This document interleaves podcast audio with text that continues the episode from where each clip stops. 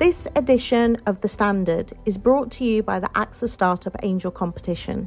I'm Sharmadean Reid, founder and CEO of the Stack World, and I'm here to help you turn your business dream into reality. There are six chances to win the competition, including two top prizes of £25,000, mentoring from myself and leading UK founders, plus business insurance for a year thanks to AXA.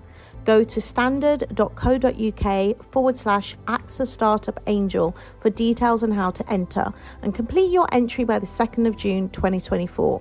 Good luck.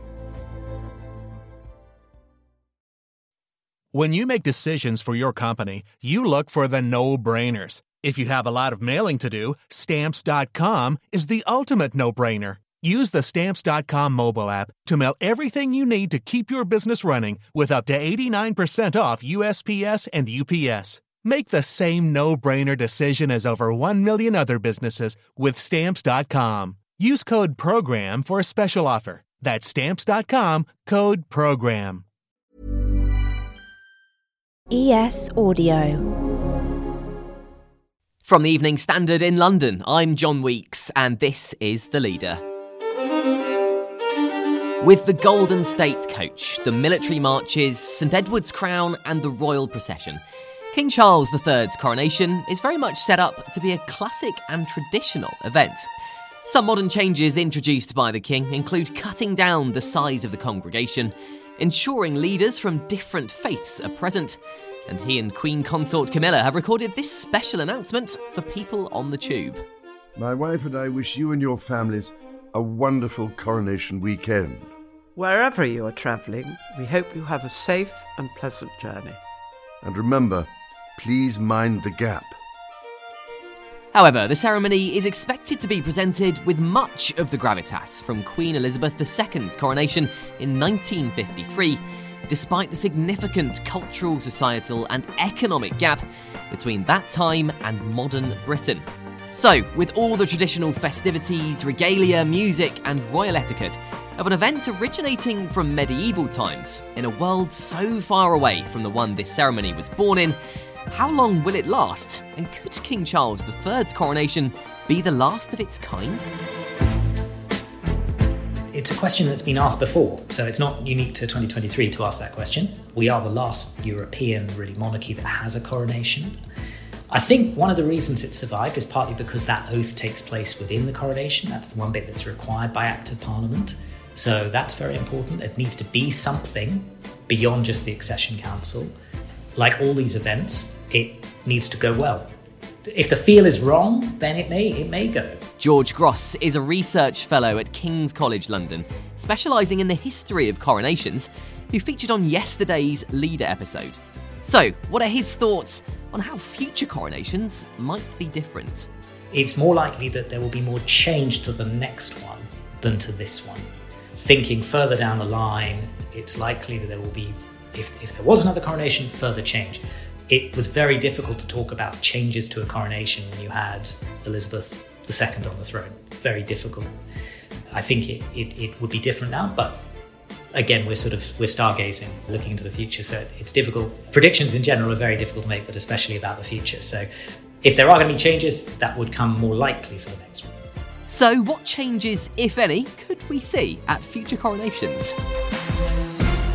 I think we are on a sort of a downward trend towards a more streamlined kind of a public ritual. Dr. Edward Owens is a royal historian and author who's predicting there will be changes to the next ceremony. There are a number of reasons why this this event may change uh, the next time next time it comes around. It could be that it's an entirely secular service uh, without this sort of this this religious element at its core, and perhaps that would be more fitting given what we know about uh, King William, given also what we know about the British public. Uh, less than 50% of the British public is now Christian.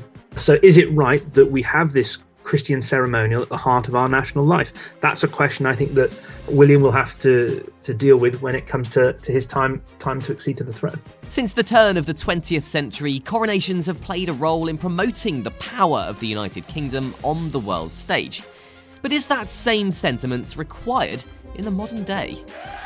The trappings of this public monarchy were meant to project, if you like, the sense of strength, this sense of order. That's why we see the military always form part of these events. It was literally an assertion of this is how strong we are as a as a nation.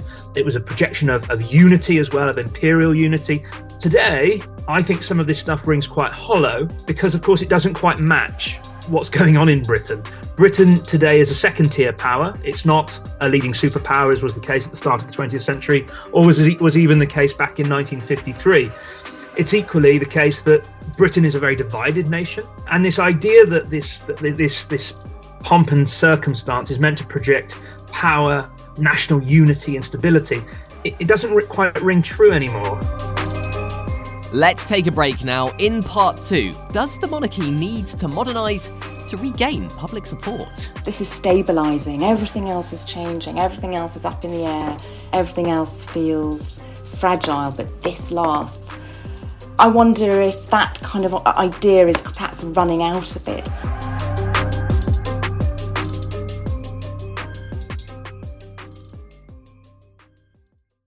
Hi, I'm Lawrence Dallaglio, host of the Evening Standard Rugby Podcast, brought to you in partnership with QBE Business Insurance. The show is available to listen to now and right up to the end of the season when the winners of the Champions Cup will be crowned at Tottenham Hotspur Stadium and the fight for the Premiership title will be decided at Twickenham. QBE is one of the world's leading insurers and they will help your business build resilience through risk management and insurance solutions. Subscribe and download now wherever you get your podcasts. Thanks for listening.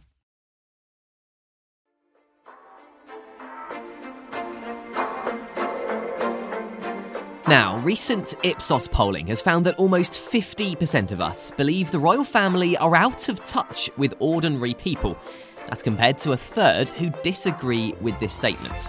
That's based on the responses of just over 2,000 adults in Great Britain, gathered between March and April this year. So, with the ceremony estimated to cost between 50 to 100 million pounds amid a cost of living crisis in the UK, how will the public perceive it? Well, for these royal superfans who've been camping out on the Mall in London, it's a hugely significant event. We're set, we've got our tents set up, food supplies coming, um, people coming in shifts also, so we're really committed to it. There's a bit of an age demographic going on, so we've got to, you know, represent the youngins.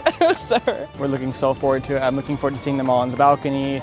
Uh, it's a new era, really, so I'm really looking forward to see history in the making. Yeah. Uh, I think we're going to see a growth in popularity, honestly, uh, when it comes towards the, like William and Catherine and more of like that family. But I know a lot of people don't like King Charles and Queen Camilla, but I think they're really grown on people, and a lot of uh, clearly a lot of people love them here. So the country, I would say, is very split um, between monarchists, anti-monarchists, and those who are somewhat indifferent. Um, so I think for a large part of the country it's just a nice extra bank holiday, but there's certainly a very strong contingent who love everything royal and are doing crazy things like this. So, what about those bank holidayers and those who feel indifferent? What does King Charles III's coronation mean to them?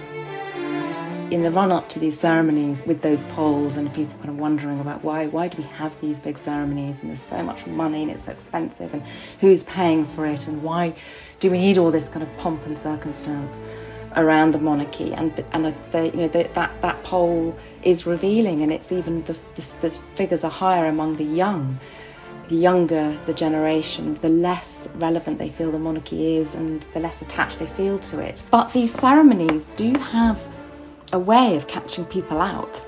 You might not think you're that interested, you might not think that you care, you might not feel that it represents you, and yet these are moments when I, have seen people who are sort of skeptical and turn around and say, wow, that was really something. It's great kind of theatre. Dr. Alice Hunt is an associate professor at the University of Southampton and a historian of monarchy. It appears attitudes towards royalty in the UK are changing. Some people have taken issue with a public invitation to swear allegiance to the King as part of the ceremony, with campaign group Republic calling it nonsense and offensive.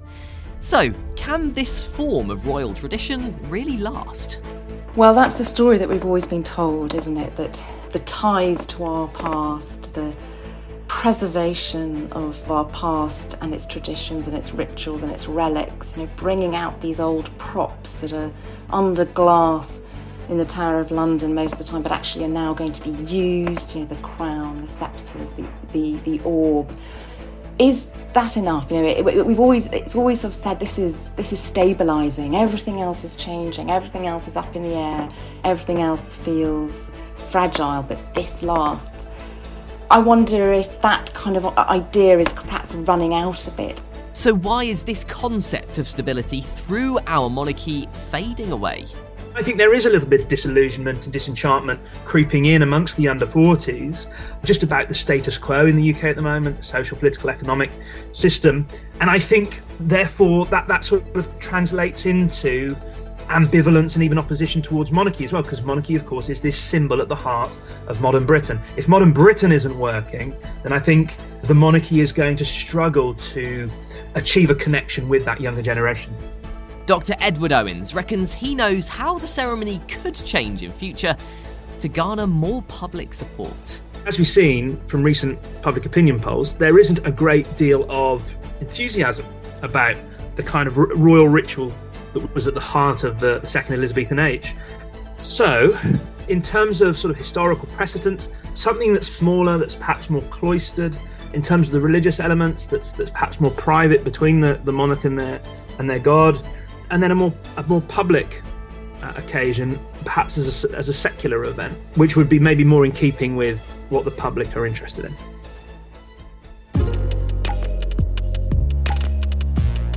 There's more coronation content in the Evening Standard newspaper and online across the weekend at standard.co.uk. That's the leader. Thanks for listening. We're back on Tuesday afternoon at 4 o'clock. Hi, I'm Lawrence Dallaglio, host of the Evening Standard Rugby Podcast, brought to you in partnership with QBE Business Insurance. The show is available to listen to now and right up to the end of the season when the winners of the Champions Cup will be crowned at Tottenham Hotspur Stadium and the fight for the Premiership title will be decided at Twickenham. QBE is one of the world's leading insurers and they will help your business build resilience through risk management and insurance solutions. Subscribe and download now wherever you get your podcasts. Thanks for listening. Hey, it's Paige DeSorbo from Giggly Squad. High quality fashion without the price tag? Say hello to Quince. I'm snagging high end essentials like cozy cashmere sweaters, sleek leather jackets, fine jewelry, and so much more. With Quince being 50 to 80% less than similar brands. And they partner with factories that prioritize safe, ethical, and responsible manufacturing. I love that. Luxury quality within reach. Go to quince.com slash style to get free shipping and 365 day returns on your next order. Quince.com slash style.